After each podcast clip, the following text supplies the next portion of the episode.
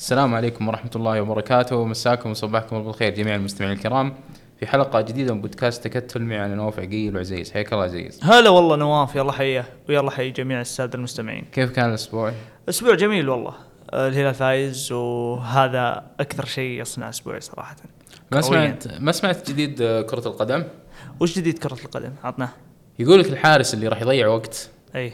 راح تنقلب ضربة المرمى إلى رك- ركلة ركنية.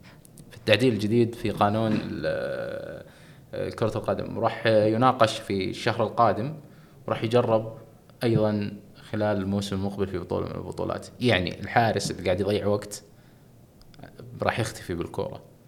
كل الأرقام والإحصائيات تقول لك في حالة تقدم الحارس بالنتيجة من دقيقة 80 لدقيقة دقيقة 90 في كل ضربة مرمى كان ياخذ أكثر من دقيقة إهدارا للوقت. فهم وجدوا أن الحارس اللي يهدر وقت في هذه هذه المنطقة أفضل حل إنك تعاقبه بركلة ركنية. بالنسبة لي الحل الأفضل للموضوع هذا هو إنك تكون حازم في البطاقات. تكون حازم في السبع ثواني ثمان ثواني. تكون حازم فيها جدا. لكن- هذه هذه بالنسبة لي بتحط الناس في أزمة وتخاف فيها أكثر من الركنيات. إني أنا أدخل بعشرة لعيبة أو إني أنا حارس المرمى حقي ينطرد هذا عندي أشد خوفا من إني والله العظيم آخذ ركلة لكن ركنيه غالبا الحارس هو يبغى الكرت الركلة الأصفر. الركلة هو الركنية. يبغى يبغى الإهدار هذا إنه الحكم يجي من نصف الملعب لين الملعب يوجه كرت أصفر. هو يبغى هذا الشيء. ما عندي مشكلة.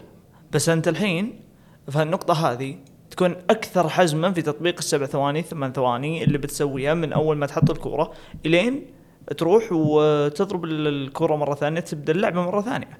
فهمت علي؟ فلما تكررها مرة ثانية لما تكررها مرة ثانية راح تنطرد على طول. يعني تكون أكثر حزما في هذه النقطة. الح- بالنسبة لي السنة هذه مثلا في الدوري الإنجليزي الممتاز كان في حزم كبير في البطاقات الصفراء ويعتبر موسم تاريخي إلى الآن في عدد البطاقات الصفراء في, في كل المواسم. يعني اليوم تقرأ احصائيه أنه معدل البطاقات الصفراء اللي تم توجيهها للمدربين هذا الموسم 0.9 في كل 90 دقيقة.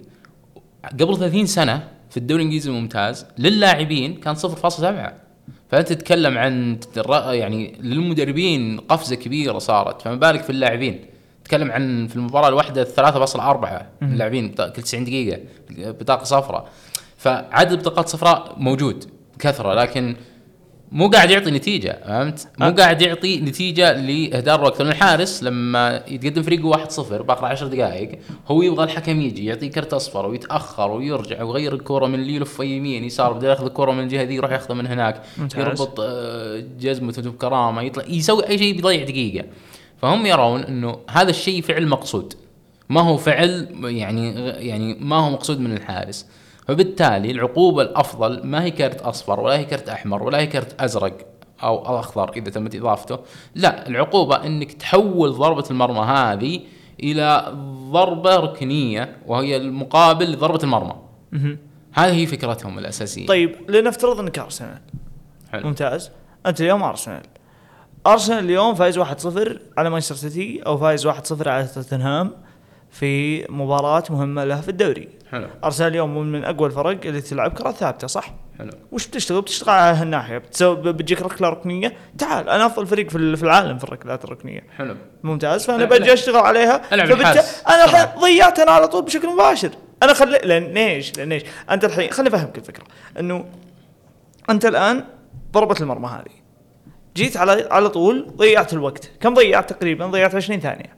ممتاز من أول ما حطيت الكورة جي ضيعت الوقت جاء صفر الحكم جاء اللاعب أخذ الكورة الركنية من طلع هذا. مجموعة من اللاعبين أخذت الحين حدود دقيقة ونص الدقيقة ونص هذه ما راح تضاف الوقت لكن لكن لا أنت فكر بالمقابل المقابل من هذه العقوبة إذا كان حارس المرمى يعرف أن تخير الوقت معناته ضربة زاوية. يلعب كورة بسرعة معناته اللعبة راح تصير أسرع هل هو هو بيخاف الهدف. هل هو بيخاف أكثر لما يكون الحزم عليه في السبع ثواني ولا لما تكون ركلة ركنية؟ الركلة الركنية بتضيع عليك دقيقة ونص. هذه تراك كررتها مرة ثانية. بتاخذ الكرت الأحمر.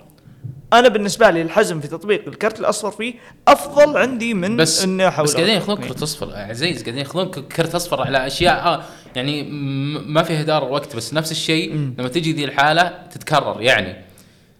آه هم يرون ان إن الحارس قاعد يضيع من حماس وأهمية وجاذبية العشر دقائق هذه يكون فيها إثارة بهذا الإهدار قاعد ياخذ دقيقة ونص.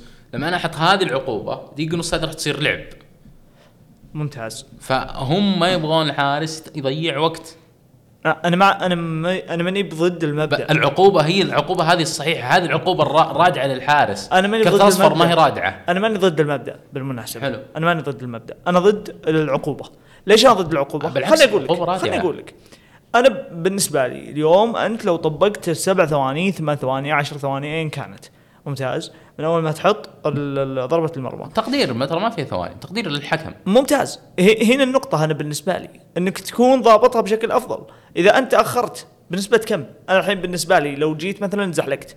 أو زلقت أو أنا مثلا ما راح ألبس البوت المناسب في المباراة هذه أو راح أغير البوت بين الشوطين إذا أنا. فايز إذا أنا فايز 2-0 مثلا أبغى أغير البوت بين الشوطين على أساس إيش؟ على أساس ادعي إني أنا مثلا أزلق أو مثلا أدعي بإني يا طويل العمر أه بجيب لي فوطتين وبجيب لي قارورة بقدر أشرب فيها وبقدر أمسح فيها ممتاز هذا الشيء بياخذ من الوقت حلو. فتقدير الحكم بالنسبة لي هنا ما هو مناسب المناسب بالنسبة لي هو ضبط هذا الأمر بقانون معين حلو. غالبية الحكام يأخذون من سبع إلى ثمان ثواني من أول ما تنحط الكورة.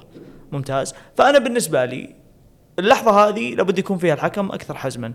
لما أنت تشو- أشوفك في أي لحظة من اللحظات أي لحظة من اللحظات تتأخر عن عدد ثواني معين تأخذ الكرت الأصفر. مم. تأخذ الكرت الأصفر. بالنسبة لي هنا هي هذه أفضل آه، شغلة تحافظ فيها على الوقت. بس لما خليني أقول لك في المقابل آه، في الك- في المقابل أنا لما مثلا الركنية. الركنية بدال ما أنت الحين بتاخذ من أول ما تروح الكورة ضربة المرمى إلين ما تتنفذ الركنية راح تاخذ دقيقة ونص.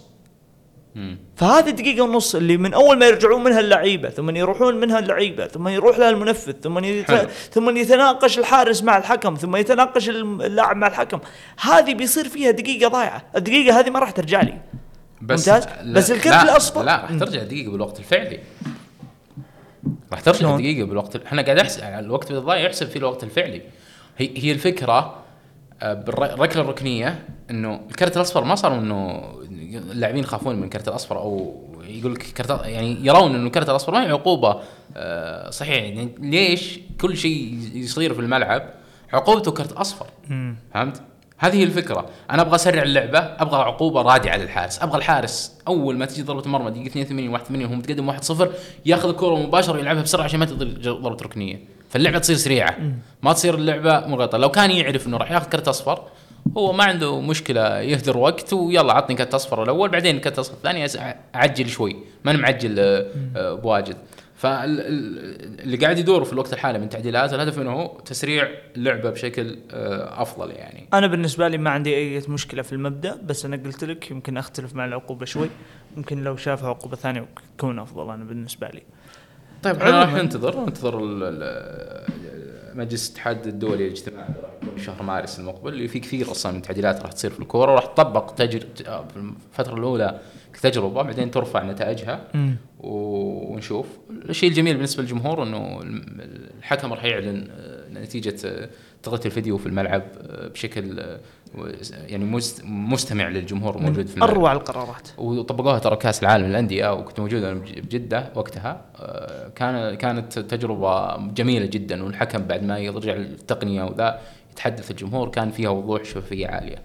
بالنسبة لي هذه يعني شوف الحكم هو الشخص الوحيد اللي موجود في منظومة كرة القدم اللي ما يصرح اللي ما يسوي مقابلات اللي ما يقدر يعبر عن وجهة نظره. ممتاز. ففي القرارات الكبيرة بالنسبة لي من المهم جدا الحكم يكون هو اللي يبرر القرار. بغض النظر وش كان. يعني أنا اليوم مثلا لو صارت في حالة جدلية اي علمني ليش أنت اتخذت القرار هذا. بغض النظر إحنا اتفقنا معك ولا ما اتفقنا معك بس أهم شيء إحنا نعرف ليش أنت اتخذت القرار هذا. ممكن في من بيتفق معك ممكن في الناس اللي يجهلون سبب اتخاذ هذا القرار فبيعرفونه منك. فهذه النقطة بالنسبة لي على الأقل تزيل عنك حمل شرح الحالة هي نفسها. إذا أنت مخطي بنقول عنك مخطي بسبب أنك أنت المفروض في قانون واحد واثنين وثلاثة هذا لازم تشوفه. إذا أنت صح فعلى الأقل بتشيل شوي من الجدل اللي اللي عن الحكام. هذا أنا أشوفه خطوة جدا إيجابية. آه في نقطة مرة مهمة. اليوم قاعد اقرا تقرير في رويترز كان يتحدث عن مناصب مستهدفة بالفيفا خلال السنة الجاية. آه طبعا نعرف إنه في مدير تطوير ارسن فينجر في الفيفا وفيه آه، كولينا على ما أعتقد هو مدير دائرة التحكيم والتطوير للتحكيم وهذه القرارات اللي قاعدة تصير كرت الأزرق وضربة المرمى هذه من آه، كولينا مو من ارسن فينجر، ارسن فينجر مهتم أكثر بالتسلل. فيفا الآن قاعد يبحث عن مدير تطوير لمركز الحراسة، مدير مدير تطوير لمركز الدفاع والاظهره، مدير تطوير للوسط، ومدير تطوير للهجوم. دراسات، أبحاث، آه، تجارب، آه، تقديم اقتراحات من أجل تحسين اللعبة بشكل أكبر. ال- ال- تعرف الفيفا بالوقت الحالي إنه الكورة في خطر تنافسي كبير مع الألعاب الإلكترونية على المدى الطويل مو السنة الجاية واللي بعدها واللي بعدها مو 10 سنوات أو 20 سنة. تعرف إنه الألعاب الإلكترونية أشد شيء قاعد يهدد الكورة على مدى 50 60 سنة. فهم قاعدين يحاولون بالوقت الحالي يعني يحاولون يتوازنون في هذا الشيء. يوم من الأيام كانت البيسبول رقم واحد على مستوى العالم فوق الكورة لكن ما اهتموا لهذا الشيء الكورة رقت فوقهم. الركبي يوم من الأيام كانت رقم واحد بالعالم صارت تحت كرة السلة الملاكمة عانت كثير بهذا الشيء. فهذا الأمر من مصلحة اللعبة ومن مصلحة آه، كرة القدم وبنشوف إن شاء الله في شهر مارس إيش راح يكون زد عليها إنه. أساسا من السبعينات اللعبة متوقفة صحيح من السبعينات اللعبة متوقفة تحس صحيح. إن اللعبة معروفة تحس إن الح... يعني قلنا الحلقة اللي فاتت تكرار السيناريوهات اللي موجود في كرة القدم صح يخلي آه، آه، يعني خليني أقول لك جيل كامل أو خلينا نقول بعد مرور 20 سنة 25 سنة يبدون يشعرون بالتململ شوي. اليوم الفيفا برو أطلقوا تقرير انتقاد لبطولة دوري أبطال آسيا آه، لكرة القدم. يعتقدون إنها بطولة غير مستدامة وغير مستقرة وغير مفيدة. ويرون إنه هناك أندية تلعب في, دوري أبطال آسيا. هي أقل بكثير من أندية في الوسط في الدوري السعودي والدوري الياباني والدوري الكوري. انتقدوا البطولة بشكل قوي جدا الصراحة. كان انتقاد واضح آه، لمستويات البطولة. وهذا شيء واضح في الكورة في الوقت الحالي. في جاب في جاب واضح بين مستويات الكورة بشكل عام في جاب كبير. أه، تكلم عن دوريات كثيرة في أوروبا قاعدة تحسم سنويا لنفس النادي. قاعد تحسم سنويا بدون أي أه، تغيير في منتصف الجدول في النهاية في الأسفل. فهم يعرفون هذه الفجوة ويعتقدون إنه هذه الفجوة يجب أن تحل لأنه مو منطقي إنه كرة القدم اللي كل فريق قوي يكون فيها 11 باقيين. يعني كل العالم يكون فيه 11 11 11 11 ليش ليش ألمانيا ما في إلا بايرن؟ صح. بتجي تشوف مثلا سالزبورغ في النمسا تجي تشوف كرواتيا في دينامو زغرب إيه بتجي هم تشوف يناقشون هذا الشيء. ليش؟ في كل دولة في نادي واحد مسيطر الدول الاحاديه يسمونها. ففي برو شغال على هذا الشيء وقاعد ينتقد بقوة بتقاريره التقرير اللي قبل كان انتقاد لبعض الدوريات في أمريكا الشمالية. الوقت الحالي انتقاده لدوري أبطال آسيا اليوم صدر تقرير الاثنين. تقرير قوي من 49 صفحة. انتقاد قوي لدوري أبطال آسيا. واعتقد إنه راح يكون مضر على على دوري أبطال آسيا سمعتها البطولة خاصة راح تبدأ نسخة جديدة. في انتقاد كبير عن النسخة الجديدة راح تبدأ. مقسمه على ثلاث أقسام. أول كنا مقسمين على قسمين البطولة الجديدة مقسمة على ثلاث أقسام. ففي انتقاد في اللعبة لكن إن شاء الله نقول إنه اللعبة راح تتحسن عموما نذكر مستمعينا بس بالاشتراك في إذا كانوا يسمعونا من أبل بودكاست أو تسمعنا من جوجل بودكاست أو أي منصة ثانية اشترك معنا وأيضا تقييم البودكاست إذا كان البودكاست ينال الاعجاب وكمان في الوصف في آه، إيميل إذا عندك أي اقتراحات أو أي شيء. وأيضا في منتجات زخم لو تدخل تسمعها إذا حاب مثلا تسمع بودكاست متخصص أكثر على الدوري السعودي ومتخصص أكثر لتشيلسي أرسنال ليفربول مانشستر يونايتد مانشستر سيتي. ادخل على منصة زخم وتقدر تسمع البودكاست اللي يناسبك أو اللي يجوز لك بإذن الله. حلقتنا اليوم نتحدث فيها عن قمة الجولة تشيلسي ومانشستر سيتي. وأيضا راح نتكلم عن تراجع نيوكاسل الفترة الماضية وخسارة آه، آشورث المدير الرياضي. نتكلم كمان عن ولفرهامبتون جاري أونيل المتألق بالفترة الحالية. وأيضا نتحدث عن رحيل ال- ال- السيد العجوز روي هودسون من كريستال بالاس آه، بعمر 76 سنة وهو أكبر مدرب في تاريخ كرة قدم إنجلترا بعد جاري عفوا بعد أونيل إذا ما كنت غلطان. أونيل أكبر منه تقريبا بسنة الآن قاعد يدرب في ابردين مم، ماني ف- متأكد صراحة. في بريطانيا أنت قصدك بس إنجلترا عشان أنا أقصد نيل وارنك أكبر منه أعتقد في السن. مم. راح أتأكد منها وقتها بس أعتقد إنه أكبر لكن راح يروح هودسون ما. رحت بعيد يا رجال. هو أكبر هو أكبر آه، روبسون بخمس سنوات. مم. روبسون درب نيوكاسل عمره 71 سنة. الآن آه، روي هودسون هو عمره 76 سنة. فنيل وارنك أعتقد إنه بالسبعين ما هو ما هو متجاوز. يلا، لكن. عموما راح نتحدث عن هذا الشيء إن شاء الله والمدرب الجديد القادم لكريستال بالاس بالإضافة إلى الفقرات. خلينا ندخل في المباراة آه، آه، قمة الجولة. رغم إنه لما تكتب قمة قبل بداية المباراة الناس كانت تضحك يا أخي السيتي وين؟ تشيلسي وين؟ 11 في كان توقع كبير جدا نتيجة أحادية وانتصار السيتي بل كثير من الناس كانوا ينظرون ان السيتي سينتصر بنتيجة كبيرة. مباراة على ملعب الاتحاد. ضد السيتي اللي قبلها بكم يوم. أيضا حقق انتصار مهم في دوري أبطال أوروبا خارج ملعبه بمستوى أداء بتشكيلة نوعا ما لو تشوفها قبل المباراة يعني فيها نقد لا زال موجود لكن ما في كان تصور واحد في المية زي إنه تشيلسي يطلع بنقطة. ابدا. يعني يعني ابدا. يعني أكبر المتفائلين بتشيلسي ما أعتقد إنه كان يتصور راح يطلع بنقطة. حتى لو كان في شخص تفائل بالفوز أو تفائل بالتعادل نسبة قليلة أعداد قليلة. حتى اللي تفائل أو اللي مم. قال بأنه تشيلسي بيطلع بشيء من المباراة تلقاه إحساس أكثر من أنه توقع مبني بالضبط. على واحد اثنين ثلاثة. تحس إحساس بس كذا أكثر كيف, كيف شفت المباراة؟ بالنسبة لي كانت مباراة محبطة من جانب مانشستر سيتي. بس قبل لا نبدأ بجانب مانشستر سيتي يعني الحين بيجي يسمعنا مشجع تشيلساوي بيقول تكلم عن فريقه بشكل إيجابي. ممتاز لأنه فعلا فريقهم يستحق انه أو هم يعني إن صح تعبيري فيها بقول إنهم شفقانين على الإيجابية. ممتاز. أه والشفقة هذه طبيعي جدا بسبب تذبذب المستويات بسبب الأشياء الكثيرة اللي مر فيها نادي تشيلسي في آخر 18 شهر في آخر سنتين تقريبا من من آه خلينا نقول من مباراة نوريتش في الكاس والأحداث اللي كانت قبلها من أحداث روسيا إلى اليوم والناس يعني حرفيا تدور آه، الأدوار الإيجابية بالقطارة.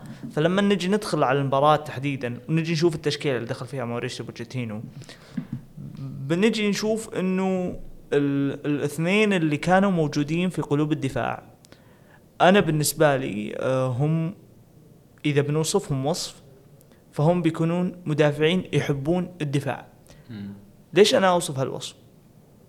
لأن كثير من المدافعين اليوم اللي إحنا نشوفهم امتيازهم أكثر بالكورة امتيازهم أكثر بالتغطية امتيازهم أكثر بالجري بس مو بالدفاع مو بالاحتكاك ما هو بالمنافسة الثنائية ما هو بال خلينا نقول السباق على الكرة في مسافة قصيرة ما هو على حماية الكره من الجانب أو من اللاعب اللي ورا ظهرك ما هو من الانتباه على المساحة وأقفالها وهالأشياء هذه كلها. ليفايكول والدساسي أعتقد إنهم قدموا على الأقل من الناحية الفردية كل واحد فيهم قدم مباراة ممتازة.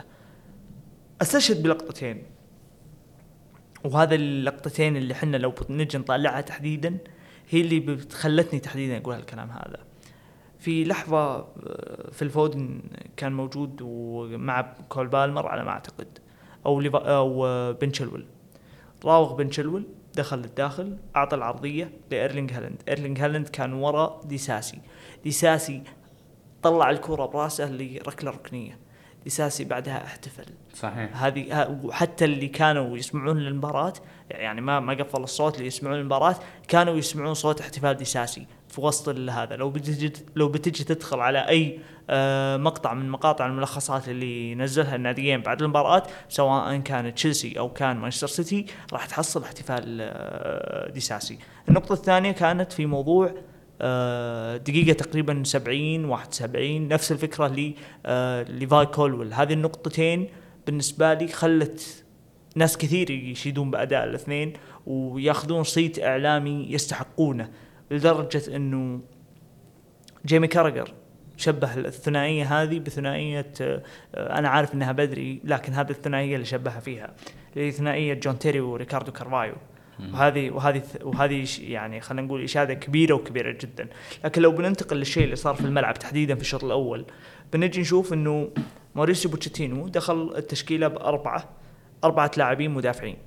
الأربعة لاعبين مدافعين هذولي آه، فكرتهم كانوا بأن الظهير بيكون موجود مع أقصى لاعب يغطي عرض الملعب واللاعب الآخر برضو كذلك موجود مع أقصى لاعب موجود في عرض الملعب اللي هم مالو جوستو على جيريمي دوكو وبن تشلول على آه، فيل فودن كان دائما كول بالمر ورحيم ستيرلينج يعطون الإضافة والزيادة العددية في رقابة هذول الاثنين، ليش هذول الاثنين؟ لأنهم أكثر اللاعبين اللي ممكن أما يدخلون للداخل ويعطون العرضية أو يعطون ال pass الأمامي لايرلينج هالاند أو يعطون العرضية للقائم البعيد لايرلينج هالاند أو إنهم يسوون ال switch آه، للاعب اللي موجود في الجهة الثانية أو إنهم يعطون المساحة لكيفن دي بروينه في إنه آه، ممكن يتواجد في أنصاف المساحات ويعطي pass كيفن دي بروينه اللي كلنا نعرفه.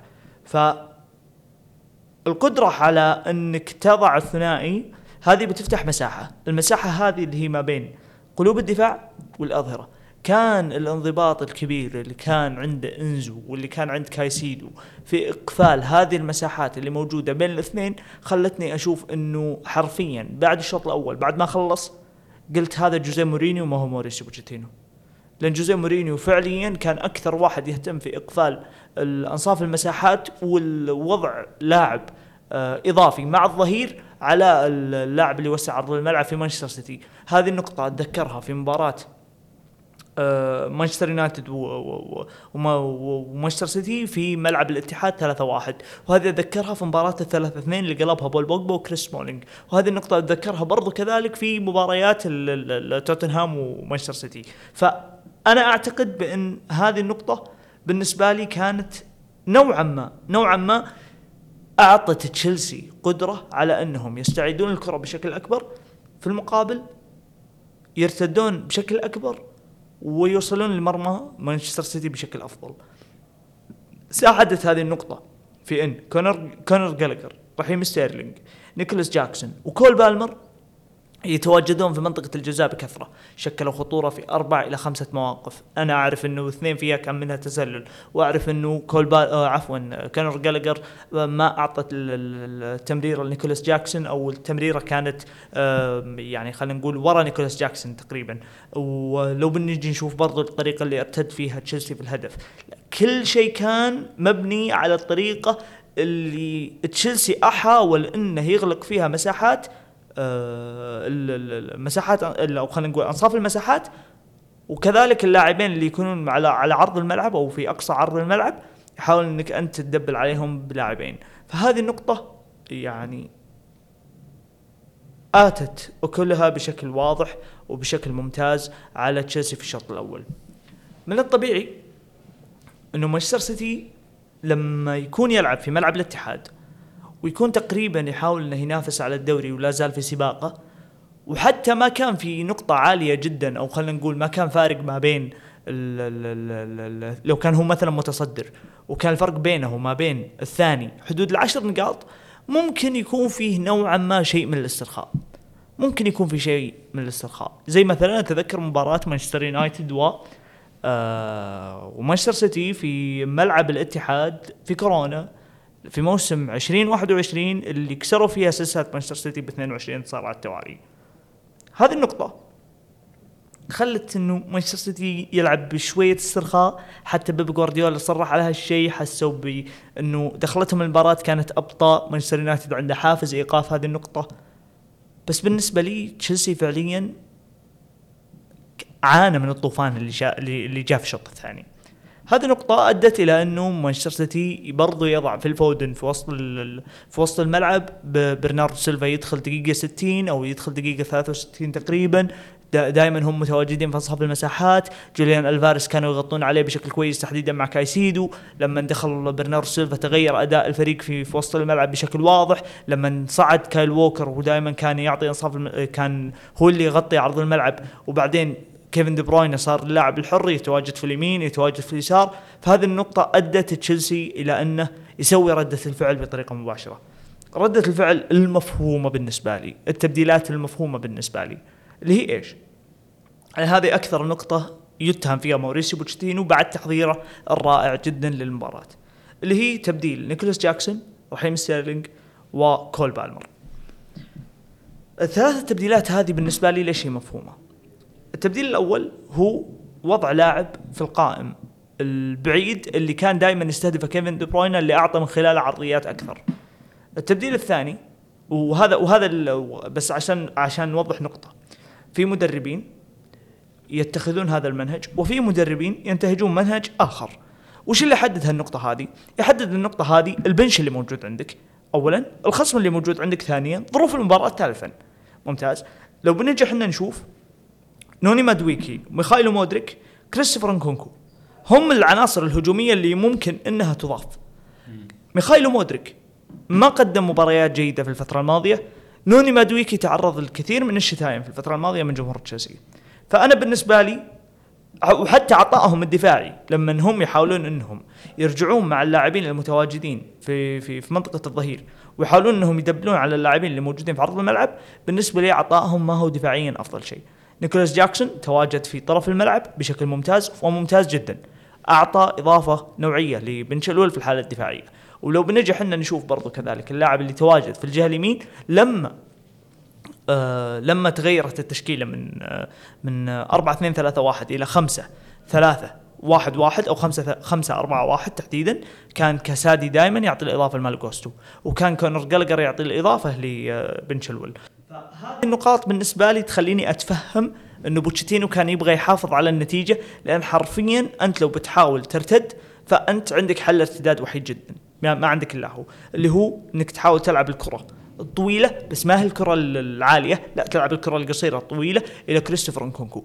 ليش كريستوفر نكونكو؟ كريستوفر نكونكو profile ه متشابه نواف مع profile نيكولاس جاكسون. لاعب عنده قدرة على الاحتفاظ بالكرة لاعب عنده قدرة على إنه آه، يحط المدافع في ظهره ويستدير يمين أو يسار عنده قدرته على التمرير ممتازة. برضو كذلك عنده قدرة على إنه يجري في في في في في عمليات الارتداد. كذلك لو تواجد هو في ال box فهو أفضل لاعب ينهي كرات في تشيلسي فبالنسبة لي كل تبديل من التبديلات هي تبديلات مفهومة ولكن هي من مدرسة قد يختلف معها الكثير.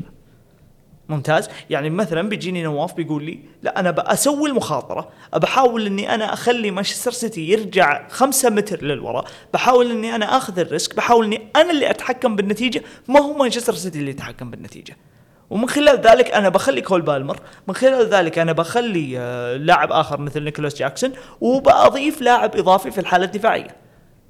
بالنسبة لي الأول صح والآخر صح.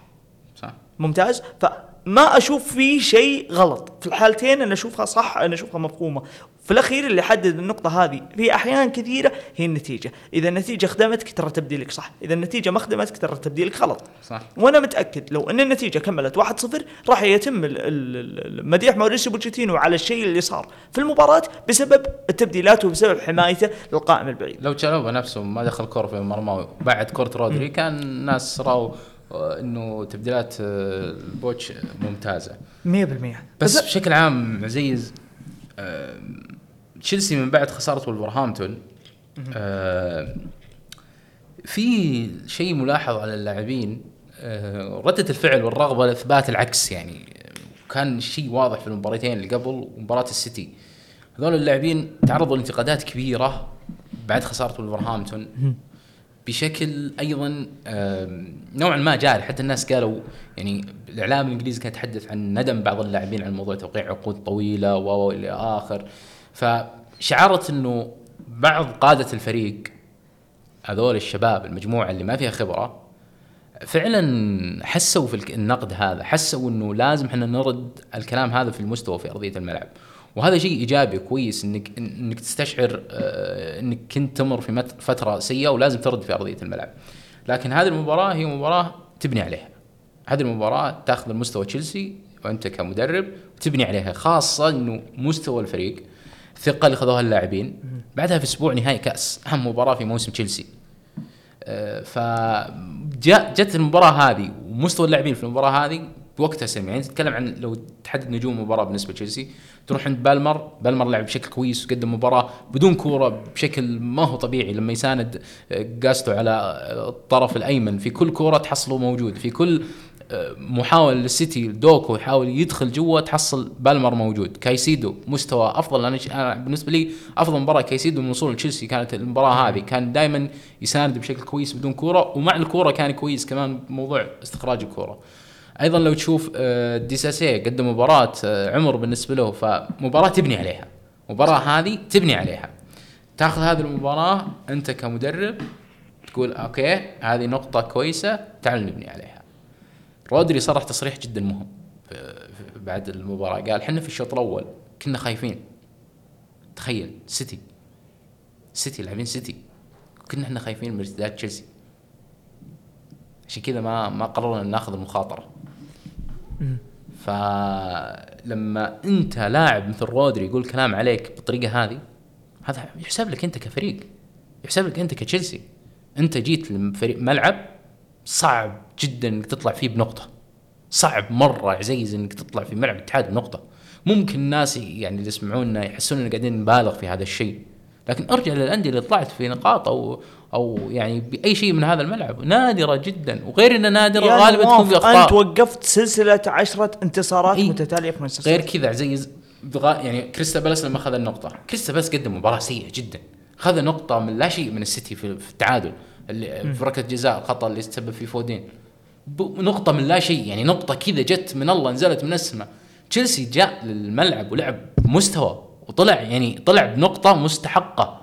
يعني ما هي نقطة بتصرف إبداعي من لاعب ب- بحركة فنية خطأ من لاعب من سيتي. لا أنا جيت ملعب الاتحاد لعبت مباراة كنت فيها ممتاز جدا من النواحي الدفاعية. أنا كنت أقف أنا خليت جوارديولا يغير طريقة اللعب الشوط الثاني. الشوط الأول لو لاحظت أنت أنت, أنت السيتي كان دائما يطلع على الطرف الأيمن ويحاول دوكو يدخل. الشوط الثاني السيتي كان كثير يعرض القائم الثاني. هالاند كان دائما يدخل جوا وولكر وفودين يجون من ورا. وهذا الشيء يعني آه كمان كان بيكلف تشيلسي الصراحة أكثر من كورة. هالاند لو كان في يعني يوم ممكن يسجلها كان ممكن كلامنا كامل يتغير. لكن في النهاية أنت ما تقدر تراهن على كل شيء يعني ما تقدر تقفل كل شيء في المباراة. لكن يحسب لتشيلسي النقطة. أداء ممتاز. شوف. ردة فعل اللاعبين يا عزيز. وهذه أهم نقطة في هذا الوقت من الموسم. قبل أكبر مباراة الموسم تشيلسي مباراة الكاس المباراة الجاية. ردة فعل اللاعبين في هذه المباراة والمباراتين اللي قبل ردة فعل ممتازة تعطيك إشارة عن آه، حجم المسؤولية اللي صارت موجودة بالفريق. ولا زال واعتقد لا زلت أنا عندي مقتنع بهذه القناعة بوكتينيو محتاج وقت. مستحيل يا جماعة الخير يطلع في فريق كويس بيوم وليلة وانت مغير 13 14 15 16 لاعب في يوم. يعني انت كم جبت لاعب في السنتين الماضية؟ 25 فريق تقريباً. جديد. إيه. فريق جديد. تبي تبني هوية بست شهور. تبي من الجولة الثانية مستوى؟ فريق يعني يعني على على كل اللي جبته أنت في تشيلسي أنت محتاج. فهمت؟ يعني أنت كل اللي سويته لا أنت محتاج.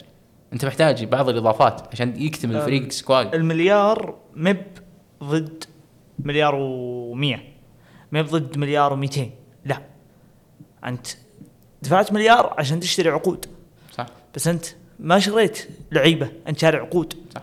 بس في النهاية أنت أنت أنت, انت اللعيبة هذولي تحتاج إنك أنت تديرهم تحتاج إنك أنت تحط لهم سيستم مناسب بيئة العمل مناسب أشياء كثيرة. فهذه بيئة جديدة. والبيئة الجديدة هذه طبيعي إنها تكون متطلبة. هذه طبيعة نادي تشيلسي. هي بيئة متطلبة. صح. ولا بد إنهم يتعايشون مع هذه البيئة المتطلبة. لكن في الوقت نفسه إحنا قاعدين نشوف؟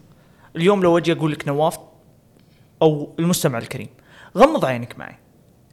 لو جيت قلت لك تشيلسي أضيف له لاعبين بيحسنون الفريق بما يعني حرفيا بيجون يدخلون آه، بي-. بيج- لا لا يعني قصدي بيجون يدخلون بدون أي معاناه بيقدمون إضافتهم الفنية بالشكل المرجو منهم. مم. حلو؟ وأنا أتكلم عن رأس حربة ولاعب آخر. حلو؟ أتكلم عن رأس حربة ولاعب آخر. وش الشيء اللي بيضيفه لتشيلسي؟ وش الشيء اللي بيضيفه لتشيلسي هل تعتقد بأن تشيلسي سيتحسن؟ تشيلسي سيستمر بالتذبذب؟ تشيلسي بيكون ثابت على نفس النقطة اللي هو موجود فيها الآن؟ أو سينخفض لا بيطلع فوق ممتاز. اذا البوادر واضحة قدامنا. البوادر واضحة قدامنا. لكن أنا بالنسبة لي في نواقص. صح. في نواقص موجودة. وفي أشياء تحتاج إنك أنت إيش؟ يعني شوف بس مع هذه النواقص عزيز إيه؟ في نقطة مرة مهمة. الناس دائما تغفل فيها في موضوع المليار. تشيلسي شرى جودة. في عنا-. في عناصر بتشيلسي عندها الجودة عندها جودة عالية جدا. لكن هذه العناصر ما تقدر آه، يعني ما تقدر تنسجم مع رتم الدوري بيئة جديدة أغلب اللاعبين جايين من برا آه، حياة جديدة بالنسبة لهم كل شيء جديد بالنسبة عليهم وشباب. وفريق يفتقد للعناصر الخبرة اللي قاعدة تصنع الفارق. مم. فطبيعي مرة إنه هذول اللاعبين يحتاجون وقت. كثير لاعبين شفناهم في الدوري. لما يخلص السنة الأولى السنة الثانية يطلع بشكل أفضل الثالثه أفضل الرابعه أفضل. هذا الشيء الطبيعي. تشيلسي الناس مستعجل لأن تشيلسي متعود على رومان. رومان أبراموفيتش ما كان يسوي كذا. هذا الشيء زمن انتهى. هذا زمن جديد بالنسبة. لكن وهذا هو هذه بيئة التقبل متطلبة. قبل رومان وبعد رومان وراح تكون موجودة في أثناء رومان. يعني هذه يعني اللي بس بيقرأ عن تشيلسي في وقت في نهاية التسعينات إلين 2004 ده ها هذه النقطة كانت موجودة عند تشيلسي، تشيلسي في نهاية ال- التسعينات كان موجود في نهائيات صحيح. أوروبية، تشيلسي في آه، قبل رومان حتى تأهل Champions League، آه، كان كان مع رانييري، بعدها كان مع آه، فيالي، كان مع أكثر من صحيح. اسم كان دائما موجود، كان دائما موجود في آخر ست سبع سنوات، فهذه النقطة بالنسبة لي طبيعية كطبيعة تشيلسي نفسها، تعززت وقت رومان صارت أعلى في وقت رومان ما مما أد... مما لا شك فيه. وصلت لأق... لأعلى نقطة لها خلت تشيلسي إلى هذا ال brand اللي موجود حاليا في لندن بدون أدنى نقاش. لكن هذا الشيء من الطبيعي إنه يكون موجود في تشيلسي. جزء من إنك أنت تكون موجود في تشيلسي هالكمية هذه من الضغوطات. فالناس لابد إنها تتعود على هالنقطة. أنا متأكد إن النهائي في حال فاز فيه تشيلسي هذه النقطة بتخليهم يعني آه، شفت قد لعبت كراش إيه. كراش مو فيه السي checkpoint عاد أفهمني. ذكريات شوية. أفهمني. في ال checkpoint خلاص هم ما ما عاد هم راجعين لنقطة الصفر مرة ثانية إذا فازوا من النهائي. هذه بتكون النهائي راح يكون ال checkpoint اللي بينتقلون فيه للنقطة الأعلى بدون أدنى شك. ولو بيت لو بيتراجعون بيتراجعون إلى هالنقطة هذه اللي هي نقطة النهائي. ما راح يتراجعون لنقطة أقل من هذه. يعني ما راح يرجعون لنقطة ولفرهامبتون مباراة ليفربول المباريات هذه. أنا ما عندي أدنى شك فيها. لكن زي ما قلت لك النهائي مهم جدا لأنك أنت تشتري الوقت للملاك اولا. ترى الرياضيين ثانيا موريسيو بوتشيتينو اللعيبة كل اللي يشتغلون في النادي. صح صح والإيمان اللي لأن أساسا أنت كمشجع لما تجيب بطولة على الأقل لما تكون هازم نيوكاسل تكون هازم فيه آه ليفربول تكون هازم فيه أكثر من اسم موجود في طريقك للبطولة هذه تبي على الأقل لو ما جاك الإيمان غضبك بيخف شوي. فهمت؟ بس غضبك لا- بيخف شوي أوكي بس لازم نعرف إنه كاراباو في النهاية. أحد هي في النهاية نهائي يعني هي في النهاية اذا نهائي. إذا أنت انهيت موسمك بشكل سيء ما بعد هذه البطولة كانت تراجعت النتائج بعد فازك بالبطولة بالنهاية كرباو ما راح تشيل الموسم. يعني اليوم أنت لو خسرت الكرباو مقارنة بلو فزت الكرباو طبعا بيفرق. فهنا ال- أكيد. هذا مقصدي. طبعا هذا بيفرق. مقصدي. على الأقل الكرباو إذا هي اليوم مثلا هي بتلعب الأسبوع الجاي. على الاقل بتشترك وقت شهر كامل ما حد يتكلم عنك. وهذه النقطة تشيلسي يحتاجها؟ هذه النقطة جدا تشيلسي يحتاجها؟ يعني اليوم هو ممكن نقتنع كلنا أن تشيلسي ممكن يروح أقصى أقصى أقصى Europa League. اقصاه إذا سوى شيء خرافي بيروح Europa League. ممتاز؟ في الكاراباو هو هو ضامن إنه بيروح بطولة أوروبية. فهذه النقطة بالنسبة لي كلها ما أقول لك إنها شيء شيء مرة خرافي، ما أقول لك إنها شيء مرة إيجابي، بس في النهاية بيشتري لك وقت.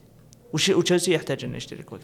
خلينا بس نروح لمانشستر سيتي. المشكلة المشكلة قاعد نروح سيتي إنه بعد الكاراباو جدول تشيلسي ما هو سهل ترى جدا صعب يعني يعني يعني جدول فعلا فعلا صعب بتكون عليهم كمان صعبة يعني لو أنت خسرت الكاراباو يعني تلعب آه، FA Cup ضد ليدز بعدين راح تلعب ضد برينتفورد نيوكاسل ارسنال بيرلي مانشستر يونايتد أنا بالنسبة لي تشيلسي أصعب مباراة له هي مباراة برنتفورد شيفيلد يونايتد ايفرتون. ما هي مباراة مانشستر يونايتد، ما هي مباراة ارسنال، ما هي مباراة نيوكاسل. ولا حتى مباراة ليدز. أصعب مبارياتهم هي برنتفورد، شيفيلد يونايتد وايفرتون. هذه أكثر المباريات اللي أنا متأكد بنسبة 100% تشيلسي راح يعاني فيها مو معناته إنه ما راح يفوز أو ما راح يخسر في المباريات الثانية. لا بس على الأقل على مستوى الأداء على الشيء اللي ورانا إياه تشيلسي هالموسم يمكن هالمباريات هذه هي أكثر اللي يعاني فيها صراحة. باقي للنادي تقريبا 13 مباراة على نهاية الموسم. آه باقي آه مع ال FA Cup قل قل 18 مباراة. آه أعتقد والعلم عند الله إنه استمرار آه، بوتشيتينو هو الحل الأفضل لتشيلسي. ما أعتقد إنه اقالته ممكن تغير أشياء كثيرة في النادي. مهما جبت الشخص اللي مع بعد بوتشيتينو أنت محتاج استقرار هذا. آه، المدرب وراك في بعض المباريات بوادر. صحيح بعض المباريات ما وراك هذه البوادر لكن في كثير مباريات وراك بوادر. الفريق هذا فيه جودة. محتاج تضيف عليه كم عنصر راح تصنع فيها الفارق. آه، الأهم إنه الملاك ما يترك يعني يتخذون قرارات آه، من جديد آه، يعني تكون ما هي مدروسة أو غير واضحة وترجعك لنقطة صفر من جديد، لازم تبني على النقطة اللي أنت بنيت فيها، ما تضيع وقتك مثل ما سويت في السنوات الماضية. فأعتقد إنه ختام الموسم بيكون كويس، لكن لا زالت المشكلة في السيتي موجودة يا عزيز. آه، دوكو، إحنا كنا نتكلم عن. أربعة؟ لا صاروا خمسة. هالاند فودين من الخامس؟ خامس آه، الأسطورة. من؟ يعني آه، خلينا نتكلم في الموضوع هذا كويس مرة ثانية. نواف الخمسة اللي كانوا موجودين قدام. يعني إحنا بنستثني آه، أكانجي رودري والثلاثة اللي وراهم. زين بنتكلم إحنا عن فودن في اليمين دوكو في اليسار جوليان ألفاريز كيفن دي بروينه. وعندك آه، ايرلينج هالاند إي ترى يسمعنا عاد ترى يسمع الطقة هذه ما هي مشكلة الله. يعينه على عاد آسفين آه الفكرة في إيش؟ توقع كم خسروا من كورة؟ كثير أعتقد أنا ما عندي معلومة بس ارمي كثير إرمي لي أي رقم 60 خسروا 88 كوره. خسروا 88 كوره وهذا رقم ما تعودنا نشوفه ما هو فريق جوارديولا. 100% هذه النقطة وش ساهمت؟ هذه النقطة ساهمت بأنه لما في الفودن دخل لعمق الملعب لما كيفن دي بروين صار أكثر حرية لما كايل ووكر صار موجود في الجهة الثانية هو اللي وسع عرض الملعب سيتي احتفظ بالكرة بشكل أفضل. سيتي ما خسر الكرة بشكل بشكل أسرع زي ما كان يخسر قبل. سيتي صار يتحكم برتم المباراة بشكل أفضل. ممتاز. لأن لما كايل ووكر يكون موجود عند الكرة هو دائما يحرص على إنه إما يعطيها لفيل فودن أو يعطيها لي آه كيفن دي بروينا وقتها كيفن دي بروينا هو موجود بصوره يعني بصورة حرة أكثر. وكذلك فيل فودن في, في عمق الملعب دائما دائما أفضل مستوياته تبان لما يكون موجود في الزحمة. ممتاز. فهذه النقطة بتساعد على إنه يعطي ال pass يعطي دا فيتخذ قرار بشكل أفضل، لكن لما يكون اثنين ووراه الخط فكأنك حاط عليه أربعة لعيبة حرفيا. صحيح. ممتاز. فهذه النقطة بالنسبة لي ما تعطي أفضل ما عند في الفودن. زائد هو عنده نقطة مهمة جدا في في الدوران. فعلى الخط قدرته على الدوران ما هي عالية. ممتاز. ولا هو باللاعب المباشر من عملية إنه يراوغ لاعب ويسدد على طول مباشرة. صح. فهذه النقطة بالنسبة لي تساعد في الفودن إنه يعطي بشكل أفضل. لما لما نعطي في عمق الملعب. المثلث هذا تحديدا دخوله في مانشستر سيتي أو تعديل بيب جوارديولا في هذا التعديل التكتيكي بالنسبة لي خلى مانشستر سيتي يأخذ أفضلية كبيرة في المباراة. صحيح. حلو. النقطة الثانية لما نجي إحنا نتكلم عن الشوط الأول وهذه النقطة أنا بالنسبة لي هي النقطة المزعجة اللي أنا أعتقد قبل يعني يوم بدينا الكلام عن مانشستر سيتي وبدينا الكلام عن تشيلسي ما ودي أخذ كريدت من تشيلسي صراحة لكن أشوف إنه جانب من الجوانب اللي خلى تشيلسي يطمع في ال game وبنفس الوقت ياخذون منه ال game هو مانشستر سيتي. صحيح. لما نتكلم عن مانشستر سيتي في الطريقة اللي هو بدأ فيها تكلمنا إحنا في الحلقة اللي فاتت عن إنه دوكو فودن إيرلينغ هالاند جوليان ألفاريز هذول لاعبين مباشرين. فإضافة كيفن دي بروين معهم بيخلي الفريق يفقد عدد كرات أكثر. أكبر. فبالتالي عملية الارتداد عليك راح تكون أكثر بطبيعة الحال. تحكمك بالرتم راح يكون أقل. فهذه النقطة بالنسبة لي بتخلي في سيتي نقاط ضعف أكثر. ف آه، النقاط هذه بالنسبة لي هي اللي أنا أعتقد بأنه بيب جوارديولا ممكن ما حسب حسابها وهذا بتوجهني سؤال نواف. لو بنجي حنا نتكلم عن عدد المباريات اللي حنا انتقدنا فيها بيب جوارديولا على قدنا انتقاداتنا يعني منا منا بحنا بنصير أفهم منه. بس لو بنجي نقول كم عدد المباريات اللي انتقدت فيها بيب جوارديولا هالموسم؟ كثير. عطني من موسم 17 18 إلين موسم إلى نهاية موسم 18 19 كم مرة انتقد بيب؟ أقل. أنا متأكد ولا مرة. بالضبط أنا أقل. متأكد ولا مرة. حتى في المباريات اللي يخسر فيها أنا متأكد إنك ما انتقدت فيها. ليش؟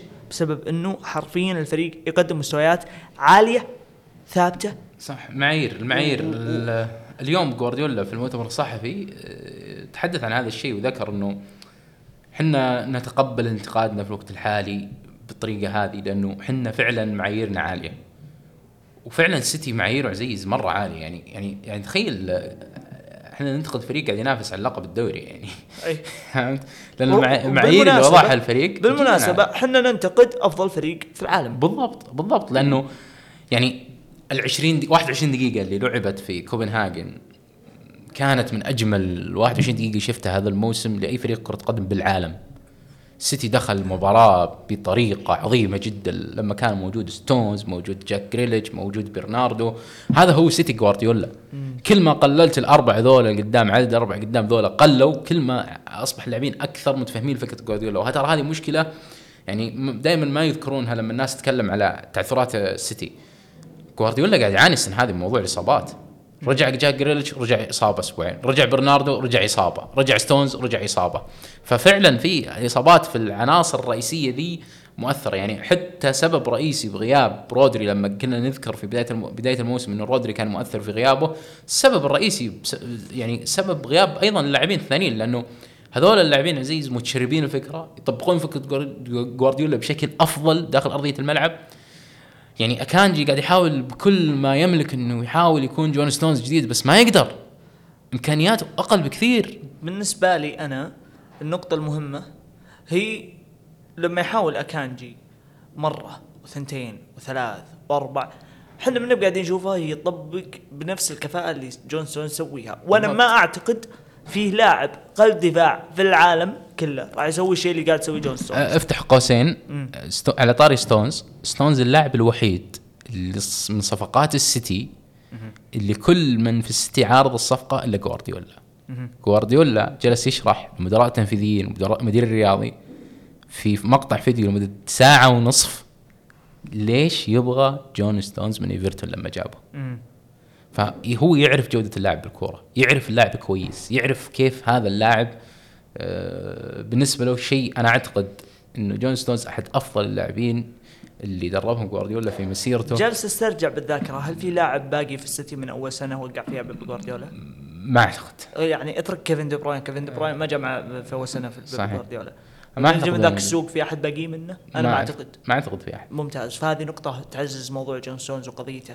لكن إذا الحالة هذه اللي جون ستونز غايب فيها فريق بيب جوارديولا تشرب أفكار كثيرة في عملية البناء سواء كان يلعب بالثلاثة اثنين أو كان يلعب بالاثنين ثلاثة أو كان يلعب باثنين واثنين ويخلي فيه نوعا ما واحد من الأظهرة اللي يكون متواجد بين الظهير وبين قلب الدفاع. ممتاز؟ أو بين لعيبة النص وبين خط الدفاع. زي مثلا ما كان يسوي مثلا كايل ووكر في موسم 2021 في في وقت من الأوقات وكان يسوي زينشينكو في هالأشياء هذه. بالنسبة لي كان سيتي يقدر يتنوع بالطريقة اللي هو يطلع فيها بالكورة. بس ها وهذه النقطة اللي ينتقد عليها نوعا ما بيب جوارديولا إنه أنت تقريبا دخلت بأفكار مشابهة للشيء اللي دخلت فيه في المباراة الأولى بس كنت تحاول تخفض الرتم مع فريق أو عفوا مع خمسة لا يمكن إنه تخفض الرتم معهم ابدا. فبالنسبة لي هنا كان النقد شوي. لكن بقية الأشياء أنا أعتقد إنه تعامله مع الشوط الثاني كان جدا ممتاز وطلع فريقه بأفضل صورة ممكنة. كان ممكن إنه يقلب المباراة كان ممكن السيتي يفوز وبرضه بنفس الوقت كان ممكن إنه السيتي يخسر المباراة هذه بالطريقة اللي حضر فيها بيب جوارديولا المباراة وبالإضافة إلى تحضير موريسيو بوتشيتينو الغريب في المباراة أن جوارديولا ما حاول يغير تغيير واحد في المباراة بس. دخل برناردو. دخول برناردو هذا الحاله إي أنا عارف بس آه، يعني حتى ما يعني واضح إنه كان تفكير جوارديولا إنه ثلاث أيام بلعب المباراه. فعندي مباراة برينتفورد فما له داعي ادخل ستونز خاطر فيه. لأنه لو دخل ستونز كنت بتغير بتغير نتيجة المباراة كلها. ما فكر يدخل بوب ما فكر يدخل آه، كوفاسيتش تو راجع من ماتيوس الاصابه نونيز. نونيز ما فكر يدخله. كل اللي بالمقاعد بدل ما فكر يدخله. دخل برناردو وعلى فكرة فريق كان ماشي صح بالشوط الثاني لو هالاند متوفق بكورتين كان كلام الحين بيكون كلام آخر. إلا تعال على طاري هالاند. هالاند يعرف يضرب بالراس. لا لا صدق صدق. هذا هذا إيه، ضرب الراس مو بإن الكرة بس تسقع في راسك وتدخل تدخل الباب. صحيح. ممتاز. أحيانا تحتاج توجيه أحيانا تحتاج تكنيك معين أحيانا تضربها بجنب الراس أحيانا تضربها بالجبهة أحيانا تضربها بال, بال يعني في ال- ال- المنطقة تاع الراس. فهي تعتمد على التكنيك. أنا بالنسبة لي هالاند يحط راسه وخلاص بالضبط يعني غريب مرة بالراسيتين غريب مرة ودائما ترى ننسى لما نتكلم عن هالاند ترى اللاعب عمره 23 سنة صح. يعني لسه يعني يبي له تجارب كثير متأكد إنه هذه المباراة فادت هالاند كثير راح تفيد هالاند كثير ملاحظ إنه يستخدم رجله لجل يطلع الكرات الهوائية أكثر من إنه يستخدم بالضبط. يستخدم بالضبط. راسه كوبنهاجن سواء أكثر من مرة يعني طالع فوق مع الكورة ما طلع براسه قري- إيه قريبة جدا الكورة من راسه بس طلع برجله يعني يثق أكثر بالرجل واضح اللاعب بس متوقع إنه برينتفورد الله يعينهم بيكملون سلسلة؟ يبدونها جديدة؟ آه، ما أدري الصراحة لكن يعني يعني إحنا كنا نقول إنه قطار السيتي انطلق وفعلا هو انطلق 10 انتصارات ما هو شيء سهل. لكن هذا موسم 11 شوي 11. 11 هذا الموسم شوي استثنائي يعني شوي هذا الموسم آه، في كثير مشاكل في السيتي تحديدا في الإصابات عدم جاهزيه اللاعبين. عكس مثلا الجزء الثاني من الموسم الماضي كانوا اللاعبين كلهم جاهزين. فخلينا نشوف إيش راح يطلع بالموسم. واضح إنه أرسنال وليفربول يعني ما هم ما هم ناويين خير السنة هذه مع السيتي يعني. حاطين الموضوع يعني طبقين معايير جوارديولا انت كم تبغى؟ 94 نقطه إحنا طالعين جاهزين نطلع معك و10 مارس هو الموعد الرئيسي في موضوع آه سباق اللقب. طيب خلينا نروح لل عندك شيء عن السيتي أو تشيلسي قبل؟ بالنسبة لي أنا نجم المباراة لابد يكون ديساسي صحيح. حلو. لازم يكون هو فعلا اخذ جائزه آه، ب- لا أنا أقول هالكلام هذا لأن ديساسي ما راح يكون نجم الأسبوع بالنسبة لي. فلا بد إنه يطرى ديساسي في المباراة هذه. أوكي. أوكي مالو جوستو ممكن ينجاب طريق شوي لكن ديساسي كان فوق العالم كلها في المباراة. طيب خلينا ننتقل للمحور الآخر معنا في الحلقة وهو موضوع نيوكاسل. نيوكاسل اللي آه، قاعد يعيش شوي آه، تذبذب في النتائج. فوز تعادل فوز تعادل خسارة. الفريق شوي متراجع بأشياء كثيرة. آه، يعني كنا نقول في يعني في الجزء الأول من الموسم إنه الإصابات كانت أزمة ولا زالت الإصابات أزمة بالنسبة لنيوكاسل في موضوع إنه كل مباراة قاعدين نشوف إنه في شخص قاعد يصاب في شخص قاعد يصاب وهم عينوا مدير آه، طبي جديد في النادي. لكن على معايير الموسم الماضي عزيز وبنقيسها في تراجع في النواحي الدفاعية في نيوكاسل. في تراجع كبير في النواحي الدفاعية لنيوكاسل. يعني إحنا نتكلم عن فريق استقبل 41 هدف. 41 هدف. يعني عدد كبير بالنسبة للفريق إيدي هاو مقارنة بالموسم الماضي. الموسم الماضي 33 هدف كان صح. التراجع في في في عدد الأهداف واضح. يعني القوة الهجومية لا زالت موجودة. الفريق لا زال يسجل لا زال يعني في المباريات ما يعني صعب جدا جدا انك تحافظ على مرماك قدام نيوكاسل. لكن مشكلة نيوكاسل الحقيقيه والمشكلة الواضحة ورا. مشاكل كوارث. عزيز أنا بالنسبة لي أكثر نقطة كانت تعطي نيوكاسل هيبة قدام العالم دي كلها ما كانت قدرتهم على التسجيل. أوكي هم فريق يضغط عالي بشكل كويس هم فريق يحتاج إلى أن آه، أو خلينا نقول السنة اللي فاتت والفترة هذه أو خلينا نقول إلى تقريبا شهر تسعة نص شهر تسعة العناصر اللي كانت موجودة في التشكيلة الأساسية كانت عناصر ثابتة. ممتاز. فالتغيير الدايم في العناصر هذا طبيعي أنه بيحدث خلل موجود عندك. من الطبيعي. السيستم كان واضح السيستم كان ثابت لكن حرفيا لما تدخل أنت حرفيا ما عندك الا 11 لاعب وصل نيوكاسل لهالمرحلة هذه وصل لمرحلة إنه يدخل المباريات يدخل قلب الدفاع السادس والخامس في مباريات مثلا زي مانشستر يونايتد يدخل الظهير الأيمن الثالث ويدخل الظهير الأيسر الثالث في مثل هالمراحل هذه. أوكي أنا أتفهم إنه السيستم ثابت أتفهم إنه النظام الفني لا زال واضح قدام العالم ذي كلها لكن أكثر نقطة نيوكاسل كان يعاني منها هي إنه يلعب المباريات الاوي ممتاز. وحرفيا هو واحد من أسوأ فرق الأوي في هالفترة هذه. أو يعني أنا أنا هو جاب 11 نقطة صحيح. آه في في في في في 12 مباراة أوي لعبها لكن 14 لكن نواف لكن نواف متى متى آخر مباراة هوم فازوا فيها؟ ما أدري الصراحة. آخر مباراة هوم فازوا فيها. يعني كانت مباراة فولهام في تاريخ 16 12 مم. ممتاز. فهذه النقطة هي اللي نحتاج إحنا نتكلم عنها بصورة واضحة. سان جيمس بارك النقطة اللي كانت تخلي نيوكاسل يدخل كل مباراة وعنده هدفين في الجيب هذه النقطة خلته نوعا ما الناس تطمع في إنه أوه لا ال- ال- الروحة لسان جيمس بارك. آه، ممكنة الروحة لسان جيمس سبارك وان إحنا نحصل منها نتيجة إيجابية هذا الشيء أصبح غير مستحيل هذا الشيء أصبح وارد بالذات مع المشاكل اللي موجودة عندهم الآن. فأنا بالنسبة لي هذه أكبر نقطة. الأدفانتج اللي كان موجود عندك الأدفانتج اللي أنت كنت دائما تحصل منه نقاط وتاخذ عليه خلينا نقول عامل إضافي زي نقطة قوة. إحنا لما نجي نتكلم مثلا عن أستون فيلا نجي نتكلم عن آه، الفرق اللي متواجدة دائما في ال top four دائما يكون عندها نقطة قوة أو نقطتين قوة إضافية. مثلا مانشستر يونايتد السنة اللي فاتت نقطة القوة الرئيسية اللي لا يمكن أحد يتناقش فيها تعال أولد ما هو بالاتحاديين يقولون تعال جدة. هنا مشجعين نيوكاسل يقولون تعال تعال سان جيمس بارك وبنجي نشوف شغلك هناك. فحرفيا الشيء اللي صاير الآن في الفترة الماضية لا أنا أقدر أروح سان جيمس بارك أنا أقدر أخذ نتيجة. الإيمان اللي موجود عند اللعيبة في تواجدهم في سان جيمس بارك مو بس مو بالشكل اللي كان موجود قبل. أنا أعتقد هالنقطة هذه كانت أكثر نقطة مؤثرة الفترة الماضية. ولا وش تقول؟ صحيح يعني الفريق ككل يعني آه، معاييره أصبحت أقل وخلينا نكون منطقيين يعني الموسم الماضي كان موسم استثنائي. الموسم الماضي كان موسم ممكن ثلاث سنوات الجاية ما يتكرر نيوكاسل إنه يروح دوري الأبطال. يعني حنا خلينا خل- خلينا نكون منطقيين في المشروع. يعني في ناس يعني كثير من اللي يهتمون لنادي نيوكاسل يرون إنه هذا الموسم سيء. الفريق ممكن يختم موسم في أوروبا. موسم سيء؟ موسم سيء مقارنة في الموسم الماضي يا جماعة. ما هو موسم سيء مقارنة في نيوكاسل نفسه في مدة المشروع. يعني آه، نتكلم عن فريق لسه بادي يطلع للحياة. حصل موسم ماضي استثنائي إنه كان موجود في دوري الأبطال. خطوة كويسة خطوة ممتازة خطوة تحسب لإيدي هاو تحسب لل- لل- لل- للجماعة اللي شغالين في النادي. لكن إيش واقعك أنت في الأساس قبل لا تخطي هذه الخطوة؟ انت واقعك من الأساس نادي ينافس على المقاعد الهبوط. بالضبط أساسك سيء.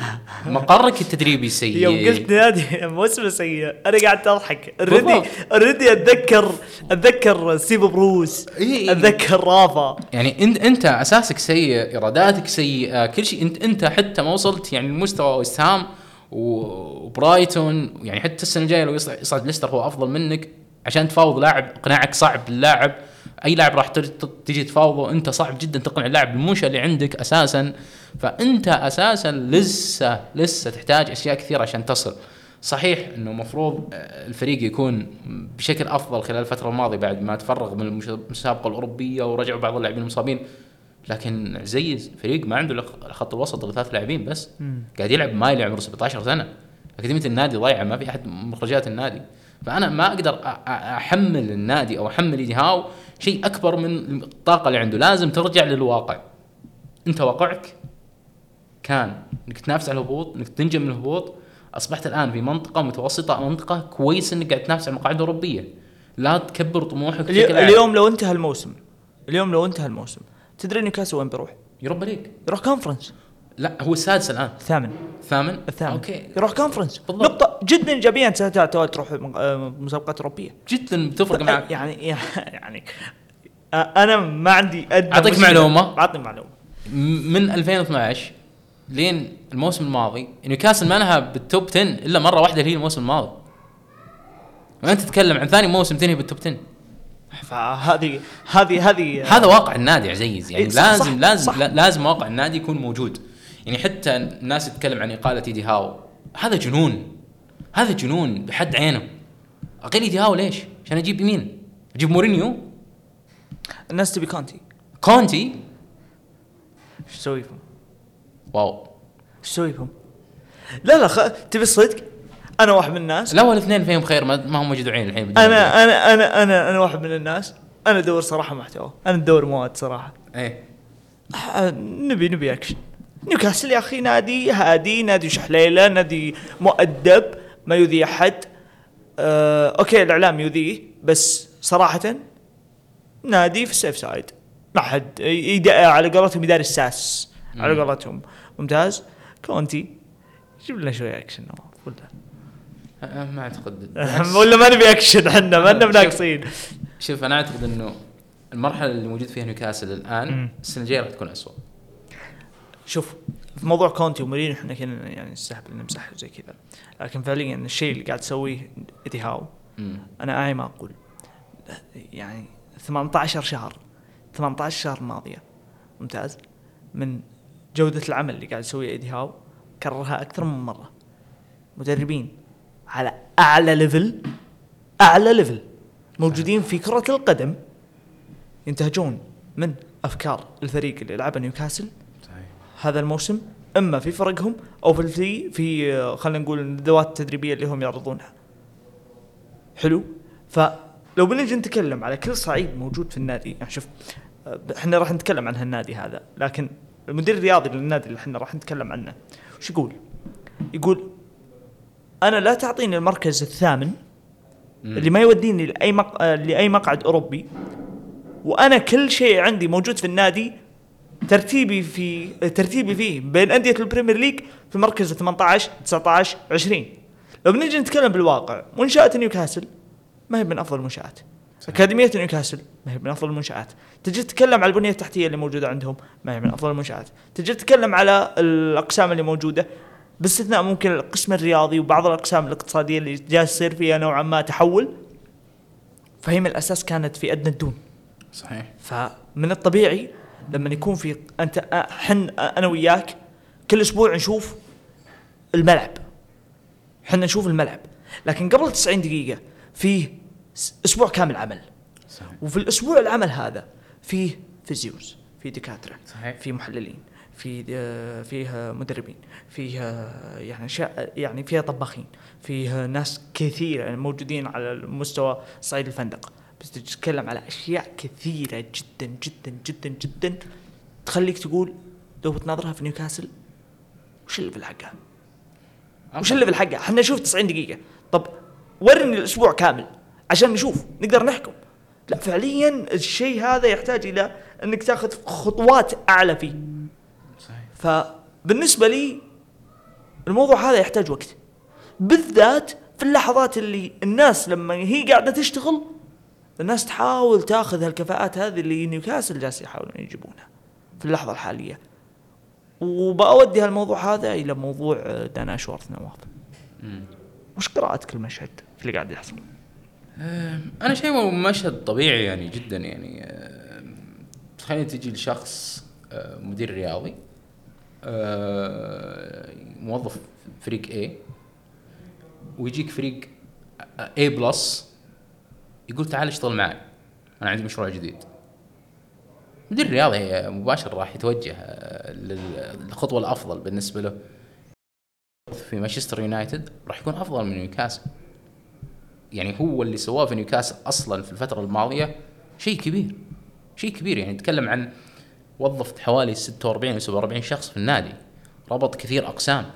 اشتغل على ملعب تدريبات النادي. صرف 10 مليون باوند بتحسينات. ملعب الجهاز الطبي شغال عليه. آه، طور جهاز الكشافة.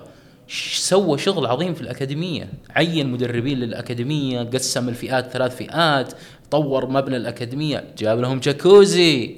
جاكوزي مايك أشلي اللي كان كي بلاستيك تحول إلى صالة كاملة جاكوزي. فهو كان شغله مو أصلا قائم على التوظيف. الناس تعتقد إنه قائم على عفوا شراء اللاعبين. الناس تعتقد تنتقد دان أشورث هنا في السعودية إنه سباك ما يعرف يجيب لاعبين بس هو ما له دخل في اللاعبين. مشروع الماسك في نيوكاسل ما له دخل في اللاعبين. شغال على الأمور اللي تحت. لأنه دان أشورث أساسا من أساس بداياته ويست بروم هو كان مدير أكاديمية. صار مدير رياضي ولا زال شغال بالأكاديمية. راح البرايتون لا زال شغال أكثر للأكاديمية. يفاوض بس ما يختار لاعبين.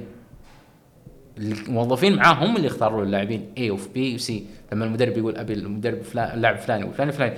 بس دان أشرف وش سوى في النادي قال لك اسمع أي لاعب بتجيبه لازم يمر ايدي هاو ايدي هاو هو اللي هو الأولوية اختيار. فخسارة كبيرة لنيوكاسل صراحة دان اشرف نتكلم إحنا إن أفضل مدير رياضي في في العهد الأخير في كإنجليزي. ما أعتقد في مدير رياضي افضل منه في إنجلترا. كإنجليزي إنجليزي. ابدا. شخص العمل العمل اللي قدمه في, في, برايتون بالنسبة لي أوكي في بول باربر فيه آه، توني بلوم وهم ناس على كفاءة جدا عالية في في المجال هذا. ممتاز؟ لكن برضو كذلك لما تجي تشوف إن الرجل هذا في كل محطة راح لها يترك بصمة طويلة الأجل موجودة في النادي صحيح. هذه النقطة لابد إنك تأخذها بعين الاعتبار. النقطة الثانية نواف آه، أنا لو جيت قلت لك اليوم انت تشتغل في جهة إعلامية وجيت وقلت لك أنا بأوديك لأفضل جهة إعلامية موجودة في البلد. مثلا آسف يا أبو حمد بس لو جيت قلت لك ابوديك لأفضل جهة إعلامية موجودة في البلد حلو. اللي أنت تختارها. حلو. ممتاز؟ شرق الأوسط. أنا عارف أنا عشان كذا قلت آسف يا أبو حمد ما بيحرج ف- حلو. ف- فانا أو خلينا نقول في العالم مثلا. لو جي قلنا واحدة من أفضل خمسة جهات موجودة في العالم مثلاً. راح راح تفكر مرتين راح. تفكر ثلاث راح تفكر أربع لو جيت قلت لاحد الموظفين اللي يسمعونا الحين من بودكاست تكتل جيت وقلت له أنت لو كنت تشتغل في القطاع في قطاع معين وجيت قلت لك بوديك أنا لأفضل شركة أو أفضل وزارة أفضل قطاع موجود أو أفضل جهة معينة في المملكة العربية السعودية. مم. ممتاز؟ مباشرة ما راح تفكر مرتين. صح. مانشستر يونايتد في بريطانيا برستيج. صحيح. في كرة القدم لما إسباني يجي ريال مدريد ريال مدريد برستيج. نفس الفكرة في ألمانيا. ألمانيا برستيج بالنسبة للألمان. بي, بي إس جي نفس الفكرة. يوفنتوس نفس الفكرة. مانشستر يونايتد فعليا هو اللي يمثل البرستيج في ال- في الجانب هذا واضح إن الرجال أصلا ex يونايتد يعني بغض النظر هو ex. يونايتد بغض النظر هو ex يونايتد. ولا لا بس فعليا يونايتد طبعاً، برستيج طبعاً. ف تخيل عزيز أنا بجي أقول لك أنت بتكون مدير رياضي في أكبر نادي في العالم في الوقت الحالي، يعني مع احترامي للأندية الأخرى يونايتد لو استغل العشر سنوات الماضية بشكل أفضل كانت بتكون موقعه عالميا بشكل أفضل مكان آخر، فتخيل أجي أقول لك أكبر نادي في بريطانيا يبي يبدأ عملية إصلاح جديدة ومشروع جديد وأنت راح تكون على رأس هذا المشروع، أنت إذا نجحت هذا المشروع أنت تعرف وش ما في تعرف شيء وش. هم بيسوون لك؟ أنت تعرف قديش إذا أنت مشيت في شوارع مانشستر قديش الناس ممكن تحتفي فيك لأنك أنت بالنسبة لهم الشخصية المنتظرة من عشر سنوات صحيح غير كذا عزيز خليك من هذا دان أشورث آه كل مكان ذهب فيه نجح. يعني هو لما بدأوا في وست بروم كرئيس كشافة آه عفوا رئي- رئيس أكاديمية ثم تحول منصبه إلى مدير رياضي كأول مدير رياضي في في في في, في, في بريطانيا، في بريطانيا. في بريطانيا تشامبيونشيب تحديدا. آه، صنع فريق قوي في وست بروم. كان 2012 2013 فريق كله يشوف النادي يقول شلون الناس ما تسوي زي وست بروم. آه، بميزانية قليلة. فريق قوي على أرضية الملعب بهوية فنية مع توني بوليس كان دائما متواجد فوق إمكانياته وكانت الناس منبهره لما تطلع من هذا النادي تروح تستلم ملف كان مقلق بالنسبة للإنجليز. England DNA بالضبط. تصنع هوية جديدة في إنجلترا. تبدأ هذه الهوية وتربط كل الفئات السنية وتبدأ تأسس جيل جديد وتساعد في تعيين المدرب اللي قاد إنجلترا نصف نهائي ونهائي واعتقد انه راح يقودهم للبطوله أول بطولة من 66 مجرد وقت لا أكثر ولا أقل. تصنع هذا الجيل. لما تذكر جيل إنجلترا الحالي لازم ترجع دان أشورث. الناس ما تروح تقول ساوث كيت تروح كذا لا ترجع دان أشورث. تقول هو اللي اسس DNA بعدين تروح لبرايتون. تيجي تأسس فكره برايتون جديد بعد كريس هيوتن. تشتري كم لاعب وتشرف على المفاوضات في أكثر من صفقة وتنجح هذه الصفقات تكون تاريخية. بقيك حبة كرز. بقيك حبة كرز وتدخل التاريخ. بقيك مانشستر يونايتد. بقي انت بقيك مانشستر يونايتد. الآن انت جيت النادي محتاجك احتياج كبير. ممكن أكثر من كبير. نادي ضايع آخر عشر سنوات. عنده إمكانيات عنده قدرات عنده عنده عنده, عنده لكن ضايع آخر عشر سنوات. يبغى منهجية. وانت أستاذ في المنهجية. انت حطيت منهجية بويست بروم برايتون إنجلترا نيوكاسل. انت رحت نيوكاسل من برايتون نيوكاسل لأن طموحك عالي. فطبيعي إن يكون طموحك عالي إنك تروح من نيوكاسل لمانشستر يونايتد. هذا الشيء بالنسبة لي تذكر لما كنت أقول لك أنا أحتاج أدلة من آه، سير. جيم. أنا ما أثق في جلايزر. لا زلت ترى إلى الان ما أثق في جلايزر. حتى مع هذه الأدلة ما أثق في جلايزر. لكن لما أنت تيجي تقدم لي كمانشستر يونايتد كسير جيم راتكليف دان أشورث أنت تعطيني بوادر قوية جدا. هو أعطاني ثلاث أدلة بالنسبة لي. بالنسبة لك أنا إلى الآن دليلين أنا بالنسبة لي ثلاث أدلة مساعد الأيمن اللي هو سير ديف بريلسفورد مم. اللي جاب الدليلين اللي نتكلم عنهم. بالنسبة لي العمل هذا البحث اللي هو يحاول يبحث فيه ما ما أقدر أقول عنه إلا برافو أنا كمشجع لمانشستر يونايتد أكثر شيء كنا نتباكى علشانه هو هيكلة رياضية موجودة في النادي. اليوم إحنا لما نجي نشوف دان اشورز الأفضل في مجاله نجي نشوف عمر برادة واحد من الأفضل في مجاله وبنجي نشوف ويلكوكس اللي هو الأفضل أو من الأفضل في مجاله. ممتاز؟ صحيح. جاري كان يكرر كلمة اللي هو the best in class اللي هو الأفضل في مجاله. ممتاز؟ هذه النقطة كانوا يتكلمون عنها متى؟ بعد رحيل رالف رانجنيك يونايتد ما شاف ال best in class ما شاف الافضل في مجاله في في التعيينات ذيك الفترة. صح. لكن الآن إحنا قاعدين نشوف على أرض الواقع the best in class هذه النقطة فعليا هي صك اللي ممكن يعطيه مشجع مانشستر يونايتد لسير جيم راتكليف بغض النظر عن نجاحهم من عدمه. يعني أولد ترافورد. التعيينات هذه هذه هذه بالنسبة لمشجع مانشستر يونايتد أحلام يقظة. مو. ما هي بواقع. هذا ما هي بواقع. الشيء اللي إحنا قاعدين نتكلم عنه في 10 سنين 11 سنة إحنا قاعدين نشوف شيء مختلف تماما شيء ما هو بلعبة عيال مو بلعبة دودورد مو بالبيع الكلام الوهمي ما هو بواحد من جوا النادي يجي يطلع. لا إحنا جالسين نشوف أفضل الناس اللي موجودين ممكن على مستوى العالم. فهذه النقاط لابد إنه يتم أخذها بالاعتبار لما أنت تطلع من نيوكاسل. صح. عطني إيش؟ عطني هيكل إداري قوي. وأنا أضمن لك إنه النتائج بالملعب تنعكس بشكل أفضل. لأنه في آخر سنتين أو ثلاث مواسم في الدوري الإنجليزي ممتاز ارجع لاي نادي ناجح أي نادي. ارجع الهيكل الإداري مباشرة. ممتاز. تحصل هيكل اداري قوي. يونايتد آه، كان يعاش بفوضى جلايزر. فوضى فوضى فوضى فوضى. لما جاء آه، السير ومسك النادي اللي قاعد يسويه بالوقت الحالي هو تنظيف فوضى جلايزر. تنظيف الفوضى اللي صارت في العشر سنوات الماضيه كلها وقبل بعد العشر سنوات.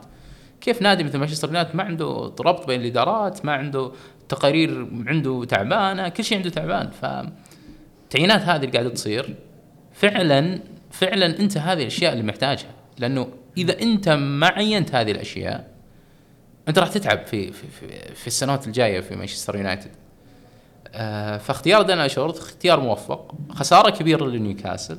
نيوكاسل لازم يعين شخص آه قريب من دان اشورت ولا أتوقع إنه راح يعينون شخص أقل من دان اشورت آم، صراحة بيكون صعب جدا آه بيكون صعب جدا إنه كيف آه، بتعين الشخص الجاي في نيوكاسل. لأنه إذا أنت تبغى شخص للتوظيف لشراء اللاعبين بيكون profile المدير الرياضي تستهدف شيء آخر. إذا كنت تستكمل المكان اللي اللي انطلق منه دان أشرف وإلى الآن وصلت إليه وهو مكان ترى كويس ولا زلت في عمل كثير لازم تعمل عليه آه، بتحتاج شخص قريب من دان أشرف يفهم هذه الأمور. لأنه أنت الآن عندك ال- ال- ال- المقر الجديد اللي لا, لا زال هاجس بالنسبة لنيوكاسل اللي يجمع كل الأندية. تطوير سان جيمس بارك رفع الإيرادات التجارية كل هذه الأمور أهم بكثير من نتائج أرضية الملعب. ولا زال نيوكاسل يحتاج وقت طويل عشان يصل للمكانة اللي ممكن يتخيلونها المستثمرين الموجودين في النادي. نقطة أخيرة لازم نذكر أنه دان أشورث آه هو اللي أعاد الفريق النسائي لنادي نيوكاسل. ترى قبل دان أشورث ما كان في فريق نسائي في نيوكاسل. فهو اللي أسس الفريق النسائي في نيوكاسل وهذه أحد الأمور اللي تحسب أيضا لدان أشورث. خلينا نطلع لل خبر فاجع اليوم. أنا ما توقعت الرسمي يجي اليوم صراحة. مم، لا أنا متوقع أنا الصراحة توقعت بعد المباراة. بس كان كان البديل الب- بيحضر. البوادر واضحة مم. عارف بس توقعت بعد المباراة اليوم. طبعا زي ما يعرفون إحنا نسجل يوم الاثنين قبل المباراة. ممتاز. فالشيء اللي إحنا شفناه شفنا إقالة الكبير روي هودسون. استقالة وليس إقالة لو سمحت احترم روي هودسون. نواف أنا راي عارف. إنها استقالة بس هي إقالة. لا، لكن أنا أحب روي هودسون فبقول استقالة. إحنا. نلطفها نقول آه، إنهاء العقد بالتراضي يعني. إي بس ترى في, بي- في بيان النادي آه، ذكروا استقالة. نواف لا نلعب على أنا بعض. عارف أنا لا عارف. نلعب على بعض. الناس قالوا لا امشي بكرامتك. إيه، أحنا بالضبط نلعب على بعض. بالضبط. إحنا بناخذها بالواقع. إحنا ماخذينها بالكلام اللي القانوني اللي مكتوب في البيان. لا بس احترم روي هودسون. لأنه محترم طبعا. روي هودسون كبير وأسطورة وواحد من أكثر الناس اللي آه، أضافوا لكرة القدم الإنجليزية لكن الواقع واقع يا نواف. الواقع واقع. وش آه، إحنا تكلمنا في الحلقة في حلقة ماضية أنا والدكتور ناصر الله يذكره بالخير مقدم بودكاست ديربي عن الشيء اللي صار في كريستال بالاس. بس بسمعنا رأيك. إحنا تذكر بداية الموسم بسلسلة نتائج سيئة كنا نتكلم إنه هذا موسم مهدر بالنسبة لكريستال بالاس. كيف تيجي تعين روي هودسون سنة بس؟ تضيع سنة على الفاضي ليش في أسهل موسم ممكن تنافس فيه على معركة الهبوط؟ هذا الموسم المفروض كان موسم بناء مع مدرب من أساس من الصيف. اخطاء من إدارة النادي خلت روي هودسون يكمل هذا الموسم ويطلع كريستال بالاس بالشكل هذا. ليش أنت اتجهت لكريستال بالاس في الصيف؟ وش كانت رؤيتك في الموضوع؟ إنك تقعد سنة مع روي هودسون بعدين السنة الجايه تجدد معاه سنة ثانية؟ ولا كان عندك خيار كنت بتجيبه؟ أنا أشوف إنه الرؤية في كريستال بالاس معدومة. يعني حتى الآن مع التعيين هذا الأخير الرؤية بالنسبة لي معدومة. آه، ستيف يعني آه، صراحة بدأ ياخذ منحدر غريب جدا في السنتين الماضية في موضوع تعييناته وشراء اللاعبين وإدارته للنادي، أعتقد أنه وصل لمرحلة أنه كريستال بالاس يحتاج صانع قرار جديد في في النادي عشان يطلع ال level أعلى، لأنه ستيف صار يدور حول آه، الدائرة نفسها الأمان، البقاء بالدوري، آه، لكن في النهاية كان كانت كان رحيل. روي هودسون هو المنطق هو ال- الواقع لأنه أنت محتاج مدرب يبني مشروع صح. مو مشروع مؤقت. كيف تبين اللاعب؟ أوكي في احترام روي هودسون. لكن في النهاية أنت راح تمشي نهاية الموسم. أنا أشعر نواف وقلتها في حلقة ماضية التاجر المفلس يدور في دفاتره القديمة. بالضبط. ممتاز. إنه أنا مريت بظروف سابقة فالظرف هذا اللي أنا مريت فيه من اللي حل لي؟ حل لي روي هودسون. إذا برجع لنفس الشخص اللي حاول يحل لي الحل ال- أو المشكلة الماضية. ممتاز؟ أو اللي تكررت. فأنا أشوف إن هذه نقطة ما كانت أفضل تعيين. أوكي روي هودسون قدير و ومحترم واحد من الناس اللي فعليا أسطورتهم- أسطورتهم. فع- فع- هو اسطوره أسطورة في البلد ما يبغى لها نقاش على فكرة ترى بيسووا له تمثال. ما يبغى لها نقاش يستاهل يستاهل روي هودسون الكبير. ومباريات لا تنسى وفترات لا تنسى وحتى يعني أنا أقول إنه لو كمل فرانك ديبور ثلاث مباريات أو أربع مباريات كريستال بالاس هبط في 2017 18 مما لا شك فيه. يعني أهم مباراة أتذكرها في ذيك الفترة كانت مباراة مانشستر سيتي اللي وقف فيها أطول سلسلة انتصارات في تاريخ البريمير ليج في ملعب سيلهرست بارك. هذيك المباراة اللي مانشستر سيتي حرفيا يعني بيب جوارديولا جاب واحد من محللين الأداء اللي عنده. قال للعيبته بعد ما انتصروا انتصار 18 قال شفتوا كريستال بالاس؟ تراهم خارقين. يا ويلكم منهم. بما معناه في الوثائقي اللي طلع All or Nothing فهذا الشيء مستحيل يصير بدون روي هودسون هذا الفريق هو الفريق الوحيد اللي هزم مانشستر سيتي في ملعب الاتحاد الموسم اللي بعده. الفريق اللي جاب 98 نقطة. فانت جالس تتكلم على هو الفريق اللي اللي خلينا نقول يصنف دائما من فرق النصف الثاني من جدول الدوري هو الفريق الوحيد اللي قدر ياخذ من سيتي بيب بفترات متقطعة نقاط بالكم الهائل هذا. مم. وهذا الشيء يحسب لروي هودسون. شاء من شاء وابى من ابى فهذا بالنسبة لي روي هودسون ذكراه باقية. لكن اللي يخليني متشوق وقلتها لك قبل الحلقة اللي يخليني متشوق لبلس هو التعيين. للأمانة. يمكن أنا أشوق الناس اللي تستمع معي بسبب إنهم ممكن ما كان عندي بودكاست في ذيك الفترة ما كان ما كان في ذاك ال- الشيء ال- الصوتي اللي ممكن يكون بيني وبينهم آه، اتصال بالصوت. ممكن الاتصال بالكتابة لكن الاتصال بالصوت ما كان موجود. اللي هو اوليفر جراس جلاسنر اللي راح يكون مدرب كريستال بالاس الجديد نعم. العام 26 اوليفر جلاسنر نواف. الشيء اللي يكفيك عشان تعرف عنه تلميذ رالف رانجنيك هذا الشيء يكفي إنك أنت تعرف أشياء كثيرة عن خلفيته الرياضية. ممتاز. سبق اشتغل في مع رالف رانجنيك في سالزبورغ شافه آه واحد من الموظفين في القطاع الرياضي قال له أنت تنفع تكون مدير وتنفع تكون مدرب في نفس الوقت. وفعلا هو اللي قاده إلى انه يكون المدرب هذا نفسه. تجي تشوف أشياء كثيرة تتعلق في المدرب زي ما إنه الاتحاد ال- ال- النمساوي في أكثر من مرة جاء عندهم رالف آه رالف رانجنيك قال إذا أنتم تقتدون في أحد على الرغم من تواجد مميزين في, في النمسا لكن كان يضع جلاسنر دائما كقمة المدربين النمساويين اللي موجودين في في النمسا. حتى ورغم تألق واحد مثل رالف هازنهوتل النمساوي الا ان جلاسنر كان أو رالف رانجنيك كان يقدر جلاسنر أعلى بكثير.